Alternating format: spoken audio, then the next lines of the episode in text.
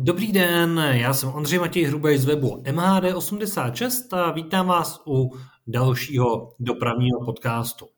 Tentokrát eh, navážeme na edici eh, o Španělsku, o městech eh, ve Španělsku a městské dopravě, jak tam funguje. Pozvání do dopravního podcastu přijal Vojta Vilímec. Ahoj Vojto. Ahoj.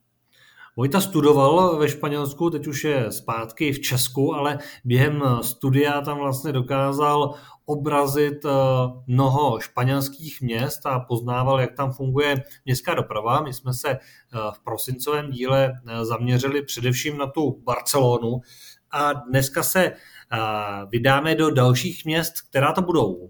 Tak uvidíme, jak to vyjde časově, ale zaměřil bych se ze začátku na Valencii, Bilbao a Madrid, což jsou vlastně tři velká města, která jsem projel opravdu důkladně a pak uvidíme, jak to vyjde.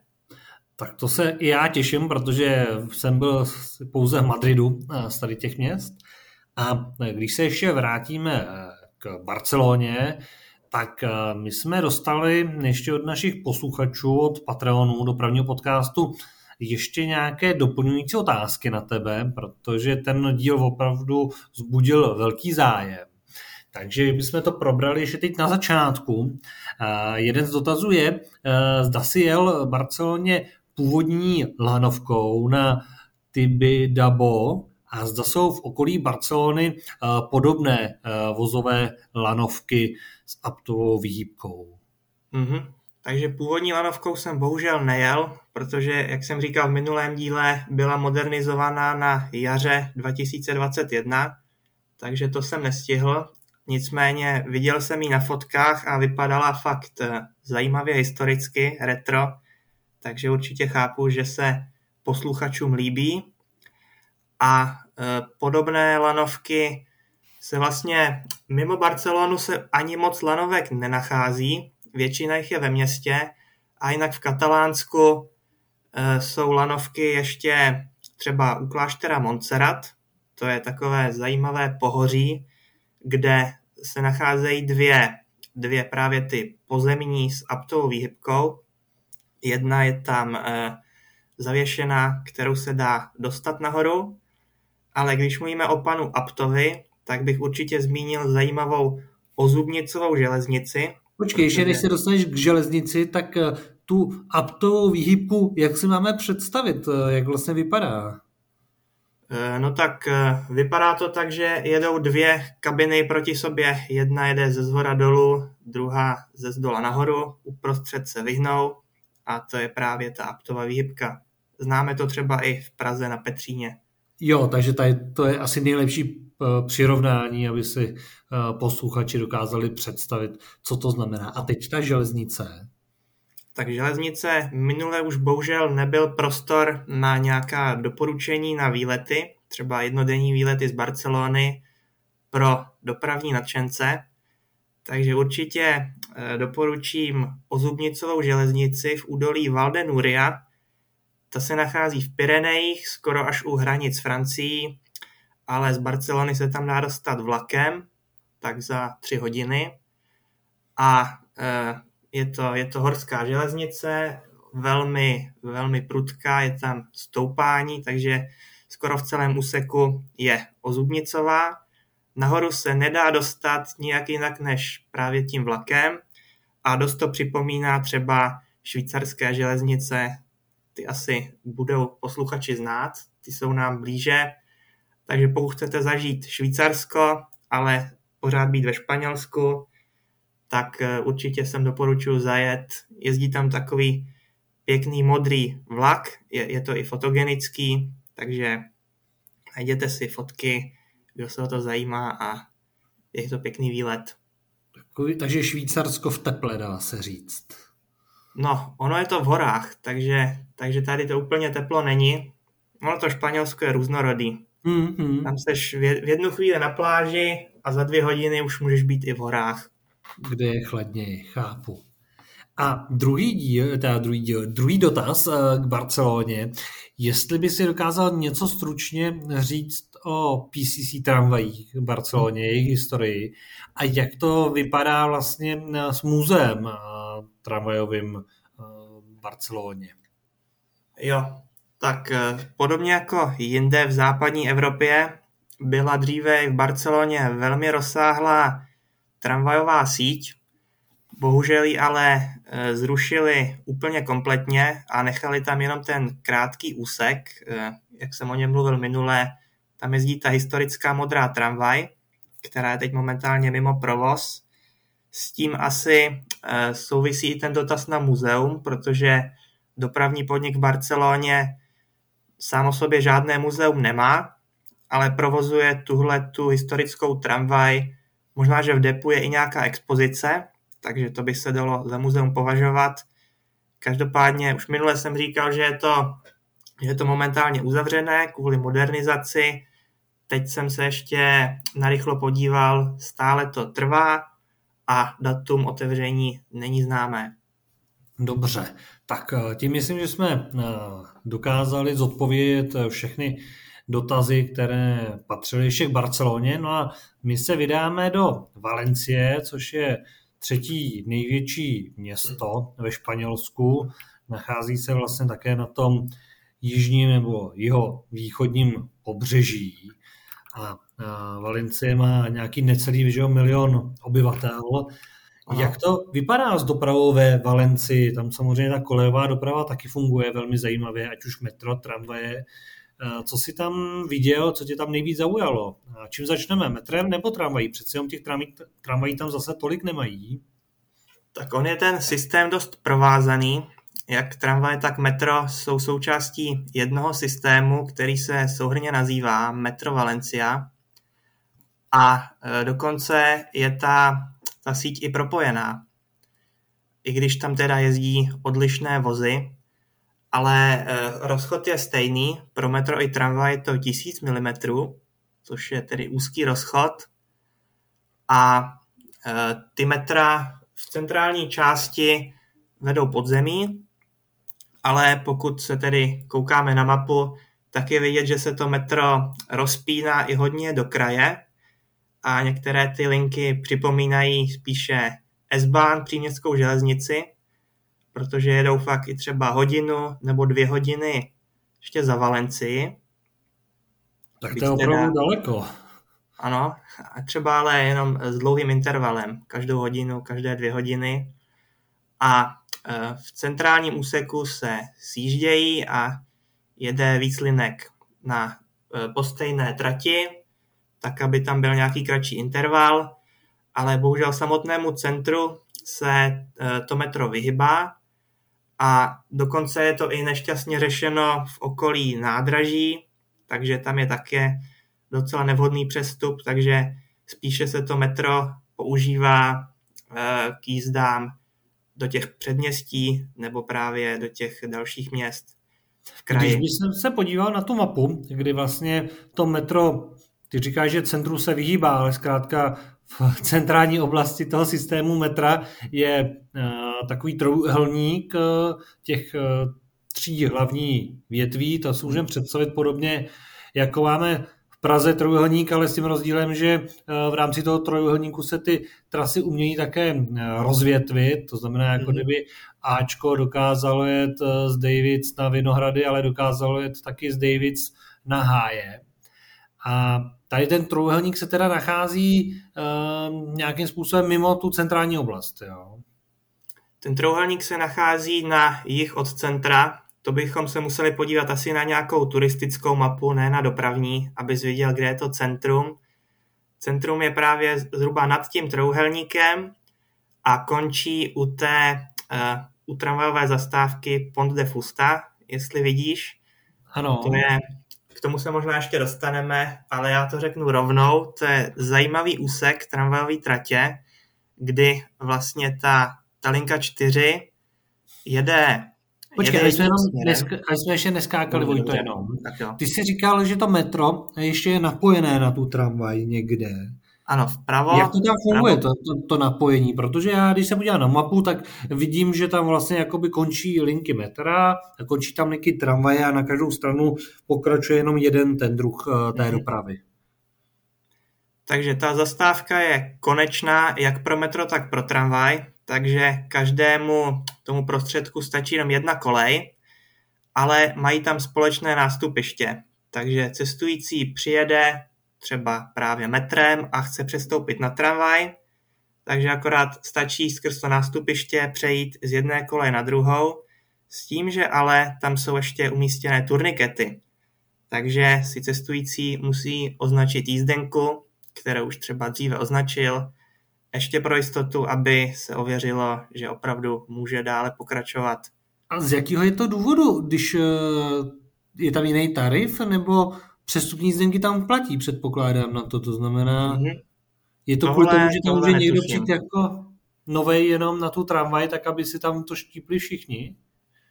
Tak je to tak, za prvý určitě se na té zastávce dá i nastoupit, takže pro lidi, co nepřestupují a e, domnívám se, že tam je i přestupní tarif pro lidi, co mají tu čipovou kartu, tak na ní se nahrává kredit a ta přestupní jízdenka asi e, stojí více než, než nepřestupní. Jasně, jasně, jasně. No a teda z tady toho bodu, kde se dá přestoupit, tak Teoreticky by teda ta souprava metra mohla pokračovat na tu tramvajovou trať a ta tramvaj teoreticky na tu trať toho metra, ať se tomu tak jako neděje. Ano, mohla by, protože ty kole jsou propojené, ale ty soupravy e, jsou úplně jiné. Toto metro samozřejmě je mnohem delší a robustnější, zatímco tramvaj je klasická, klasická tramvaj, jako známe z jiných měst, malá, lehká. Jasně teď se teda dostáváme k té tramvajové trati, kde vlastně jezdí tam tři linky, že jo, čtyři, šest a osm, s tím, že ta osmička ta je taková nejkratší, vede právě tady z toho přestupního uzle mm-hmm. směrem eh, k moři. Osmička vede k pláži, tu určitě doporučuju. Sice krátká, ale pěkná. A potom on jezdí vlastně z toho přestupního terminálu šestka, která je potom časem doplněná eh, čtyřkou. No a když bychom eh, se vydali tedy tou šestkou, tak eh, jaký momenty na té tramvajové trati nás potkají a co ti tam přišlo nejzajímavějšího? Tak mně se líbí ten tramvajový, jak bych to nazval, jednokolejná trať právě v té, v té východní části kolem moře. Ta je taková ikonická, špatně se to popisuje, takže to doporučuji zažít. Taková bloková smyčka, že jo? Že vlastně pro, tu, pro tu linku 4 je to bloková smyčka, protože linka 4 je jediná, troufám si říct možná i v celém Španělsku, kde jezdí jednosměrné tramvaje. Aha. Takže z toho důvodu tam eh, ne, nemůže být uh, hlavová smyčka, musí tam být buď to, buď to obratiště, že jo, smyčka jako známe, anebo bloková. Ano. Takže tady to objíždí blok ulic a na druhé straně na severozápadě je smyčka, jako známe třeba z Česka. Chápu. A ta šestka, ta už pak má normálně uh, u vratě. Ano, šestka a osmička, tam jezdí moderní obousměrné tramvaje. Na té čtyřce vlastně taky, protože ta čtyřka, když se podíváš na, na severozápadě, jsou dvě konečné, takže tam má dvě varianty trasy a na jedný konečný je úvrať, na druhý je e, ta smyčka. Takže ty, ty e, jednosměrné tramvaje mohou jet jenom na tu jednu variantu trasy. Jasně. A no, předtím si vlastně chtěl už mluvit o tom, že na té trati dochází takové zajímavosti právě teda u toho centra, u toho centra města, právě na té čtyřce. Mm-hmm tak je tam vlastně taková ulice, kde, kde ta tramvaj přijede z jedné strany, dojede na zastávku. Pokud bychom se podívali na klasickou uliční mapu, mohlo by nám to připadat jako obratiště, jako smyčka, ano. ale smyčka to není. Ta tramvaj se obrátí a pak jede zpátky zase tou ulicí, zpátky na křižovatku, ale tam pak pokračuje na druhou stranu, než přijela. Když bych to přeložil pro mhm. posluchače, představuji se to správně, jako kdybych v Česku, v Praze na Václavském náměstí jel tramvají od Jindřišské směrem do Vodičkovy a při příjezdu od Jindřišské věže na Václavském náměstí jsem zabočil vpravo, dojel dolů na Václavské náměstí k ČKD, dneska k New Yorku, tam se otočil, vrátil se zpátky nahoru do středu Václaváku a zabočil vpravo do Vodičkové ulice, respektive do zastávky dnešní Václavské náměstí a pokračoval do Vodičkové. Je to jakoby tady ten systém?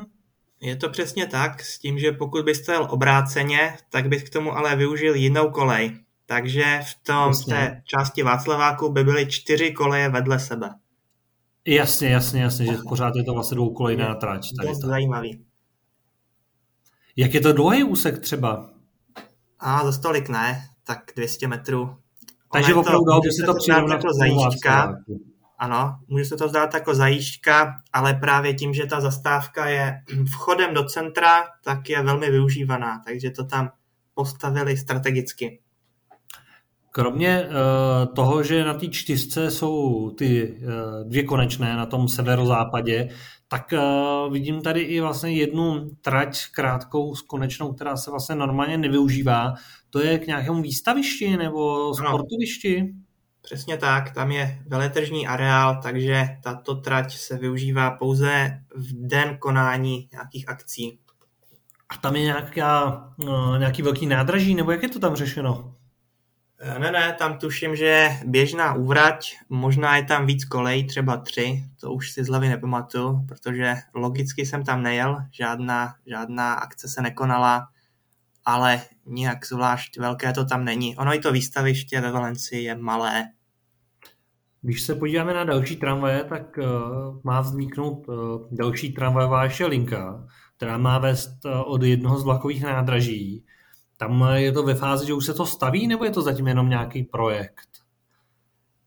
Tak ta, ta nová linka bude zhruba v polovině trasy vést podzemí, v polovině nadzemí a ta nadzemní část už je hotová. Tu jsem vlastně viděl a už by se tam v pohodě dalo jezdit, je tam všechno postavené, koleje, troleje. Akorát tou podzemní jsou nějaké problémy, to vždycky trvá déle, takže uvidíme, kdy to bude viděl jsem, že by to snad mohlo být příští rok. Jinak tady ta trať vlastně bude samostatná, je to zatím hmm. značené jako linka 10 a nemá vlastně návaznost zatím na žádnou z těch současných tramvajových linek, eh, kterou jsme popisovali. Bude tam prý časem ještě linka 11, taky s ní sousedit s tou sítí, ano. ale na zbytek sítě to asi zatím napojeno nebude. Když jsme probrali takhle eh, ty tramvaje, co se týče té sítě, eh, je tam ještě nějaká zajímavost eh, v rámci ať už odbavování na zastávkách nebo v rámci těch vozidel, jaký tam je ten vozový park a tak dále? Tak můžu ještě zmínit takovou zajímavou, zajímavou věc ohledně odbavování. Vlastně ve Valencii jsou všechny jízdenky součástí čipové karty. I když máš jednorázovou jízdenku nebo turistickou, tak je vždycky čipová. Takže jako i jinde ve Španělsku musíš si při každém nástupu do prostředku označit tu jízdenku. S tím, že v metru máš klasicky turnikety, v autobuse máš stroje u řidiče, no u tramvaje to je trošku zajímavé, ty strojky nejsou uvnitř vozu, ale nacházejí se na zastávce, na nástupišti. Takže si musíš označit tu jízdenku na nástupišti a někdy je problém to tam i najít. Protože někdy je třeba u vchodu na začátku, ty jdeš z druhé strany, takže to nevidíš, kde to je. To znamená, není to jakoby forma turniketu, který musím projít, ale musím si tam vlastně najít jakoby to místo toho takzvaného označovače. Ano, tak ty turnikety, ty by byly e, zbytečný a nepohodlný. Ono i to metro, když pak jede daleko za městem do těch vesnic, tak tam taky nejsou turnikety, protože už vede nad zemí. Dá se na tu zastávku nebo stanici přijít z několika stran, takže i tam je ten bezkontaktní označovač. Jak jsou využívaný takhle tramvaje metro ve Valencii? Jezdí tím hodně lidí? Tak eh, na sedačky to jezdí průměrně. Nikdy to není úplně nadspaný, protože právě díky tomu, že, se, že každý cestující si musí pípnout při nástupu, tak má dopravní podnik perfektní informace o obsazenosti vozidel, takže klidně může přizpůsobit jízdní řády té poptávce a naplánovat to tak, aby to jezdilo optimálně využívané. Jaký je zhruba třeba interval u těch tramvají a u, to, u té větve třeba toho metra, kde jdou společně v nějakém svazku ty linky? No, to už si přesně nepamatuju. Já teď totiž ani nevím, který den v týdnu jsem tam byl, ale asi o víkendu, protože ty intervaly mě překvapily, že jsou docela dlouhé. Takže Jasně. jel jsem nějakou linkou metra, tam měla snad 20 minut. A ale tím, že jsou tam svazky, takže, takže tam... tak vlastně to pak může hodit těch 7,5 minuty, který známe vlastně z Prahy. Přesně tak. Tak často jako v Praze to nejezdí, bohužel. No a kromě té kolejové dopravy eh, je tam ještě nějaká zajímavost eh, ve Valencii, jestli nějaké autobusy, trolejbusy, elektrobusy, něco si zaznamenal, lanovku, co by se chtěl podělit? Tak z toho, co si vyjmenoval, tam jsou akorát eh, autobusy, ty nejsou nijak zajímavé, samozřejmě jsou velice moderní, jako všude ve Španělsku a překvapil mě interiér, že kdy, když tam vlezeš, tak to vypadá luxusně, podlaha připomíná dřevo, ale sedačky jsou takové železné, dost nepohodlné. Asi by se nedali zničit. Ale jak to, to jsou moderní, moderní Mercedesy. Mm-hmm. A jinak samotná ta Valencie, uh, ta stojí podle mě taky asi za návštěvu, že? To je docela hezký město. Ano, ano. Tak ve Valencii Eh, pokud tam turisti jedou, tak určitě jedou navštívit takzvané město, město vědy a umění, tak by se to dalo česky přeložit, což je takový eh, moderní komplex, velice architektonicky a designově zajímavý a ten je, ten je velmi fotogenický, všichni si tam dělají fotku a skládá se z několika budov. V jedné té budově je opera, ve druhé muzeum vědy, ve třetí je třeba akvárium, které je mimochodem eh, největším akváriem v Evropě. Takže opravdu stojí za návštěvu podobně jako ta Barcelona. Mm-hmm. Pak tam máme ještě historické centrum, klasicky nějakou katedrálu, tržiště, ale na jeden, dva dny to stačí. Teď se přesuneme do Madridu, to znamená do hlavního města Španělska. To se nachází ve vnitrozemí. V eh, Madridu tam máme vlastně obrovskou síť toho metra, do toho tam máme pár i těch tramvajových linek. Metro jezdí samozřejmě až na letiště, sám jsem měl možnost eh, metrem z letiště tam tenkrát jet. Eh, co tam tě zaujalo v Madridu? Tak Madrid, první věc, co si asi návštěvník všimne, to město je obrovský. To, to město je tak velký, to má 3,5 milionu obyvatel, kdybychom připočítali i tu aglomeraci, tak nám to vyjde až na nějakých 6 milionů. A i to metro, nejen příměstský vlak, ale i metro, zajíždí mnohdy daleko za město do těch aglomerací, ale překvapivě stále vede podzemí, což mě zaujalo. A například eh, linek je v Madridu 12, linek metra, ano. S tím, že ta dvanáctá vede kompletně mimo Madrid. Ta dvanáctá jenom spojuje vesnice nebo malá městečka jižně od Madridu. Ano. Trvá to zhruba hodinu, ten, ten okruh. On je vlastně okružní. Jo? Můžeš jet eh, po směru hodinových ručiček nebo proti směru. A celá vede pod zemí, nicméně Aha. nevede v Madridu. A vlastně eh, dneska se na ní dá dostat eh, linkou 10 eh, z Madridu a ještě se prodlužuje linka 3, která zase v jiné části toho okruhu té 12 ní napojí. Je to tak, nebo vlakem se tam dá ještě dostat. Co se týče těch linek, které jsou v centru, tam vlastně funguje pak ještě jedna okružní linka, to je ta šestka, ale její okruh je teda taky poměrně, poměrně velký. Mm-hmm. Tam vlastně všechny ty linky jsou dost dlouhý, mě překvapilo třeba desítka, to jsem měl nedávno, to je ta tmavě modrá. Ta trvá taky zhruba hodinu, hodinu a půl, z koneční na konečnou. A opět začíná i končí mimo Madrid. Takže přestože ty linky vedou přes centrum, tak pokračují ještě hodně daleko za Madrid. A vlastně celý se to dá říct, že to takový jako síťový prvek eh, těch tras, že, jo, že tam vlastně to nemá úplně nějaký konkrétní systém a různě se ty linky klikatí v tom městě a některá vlastně funguje v jednom směru, některá se pak zase vrací a není to úplně tak, že by jedna jezdila sever-východ, další sever-západ a tak dále. Je to tak, tak ty linky se stavěly v různých obdobích, asi nikdy neexistoval žádný plán, jak je hromadně postavit. Takže vím, že třeba právě ta linka 2, ta začíná tak, že jede eh, ze severu na jih a pak najednou v centru zatočí o 90 stupňů a pokračuje na východ, ano. což zní dost nelogicky, ale je to právě tím, že dříve bylo naplánováno, že ta část z východu bude pokračovat na západ. Můžeš vidět takovou malou část ze zastávky Opera do zastávky Principe Pio.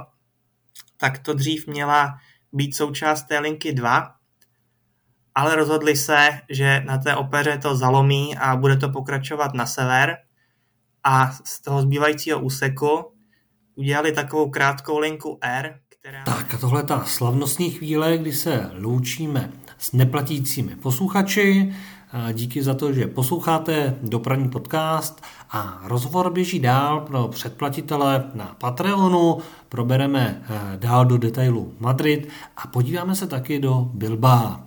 Takže patreon.com lomeno MAD 86 No a nezbývá než říct, že Patreonem dopravního podcastu se může stát každý z vás.